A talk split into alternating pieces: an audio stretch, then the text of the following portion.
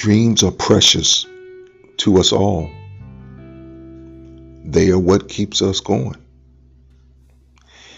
If you have a vision in your mind and a dream in your heart, you owe it to yourself to try. You owe it to your older self, the man or woman you're going to be 15 or 20 years from now, who's going to be looking back and asking, why didn't I at least try? Or why didn't I try harder?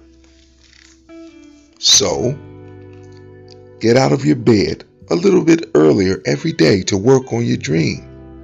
Stay up a little late at night to work on that dream. It's all right to miss a few parties and get-togethers to work on your dream. It's okay to distance yourself from people in order to work on that dream.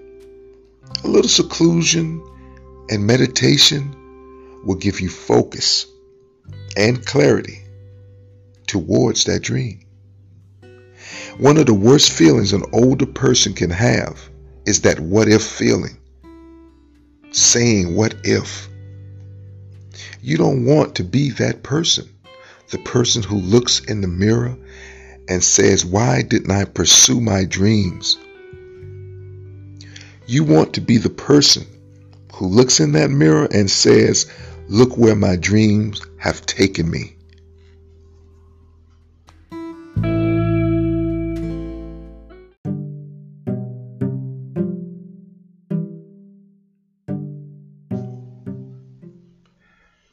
What's around you doesn't have to be in you. I repeat, what's around you doesn't have to be in you. You don't have to act hood because you're from the hood, nor do you have to act bougie because you're from a rich neighborhood. We often cannot control our environment, but we can limit how much of our environment gets into us. Don't allow other people's bad behavior to rub off on you. Do not take on their negative traits.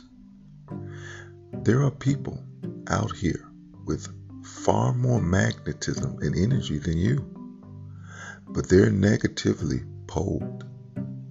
They choose to represent darkness, and that darkness cannot exist near your beacon of light. But be warned, if you hang around them, your light can dim. Their influence can be so intoxicating.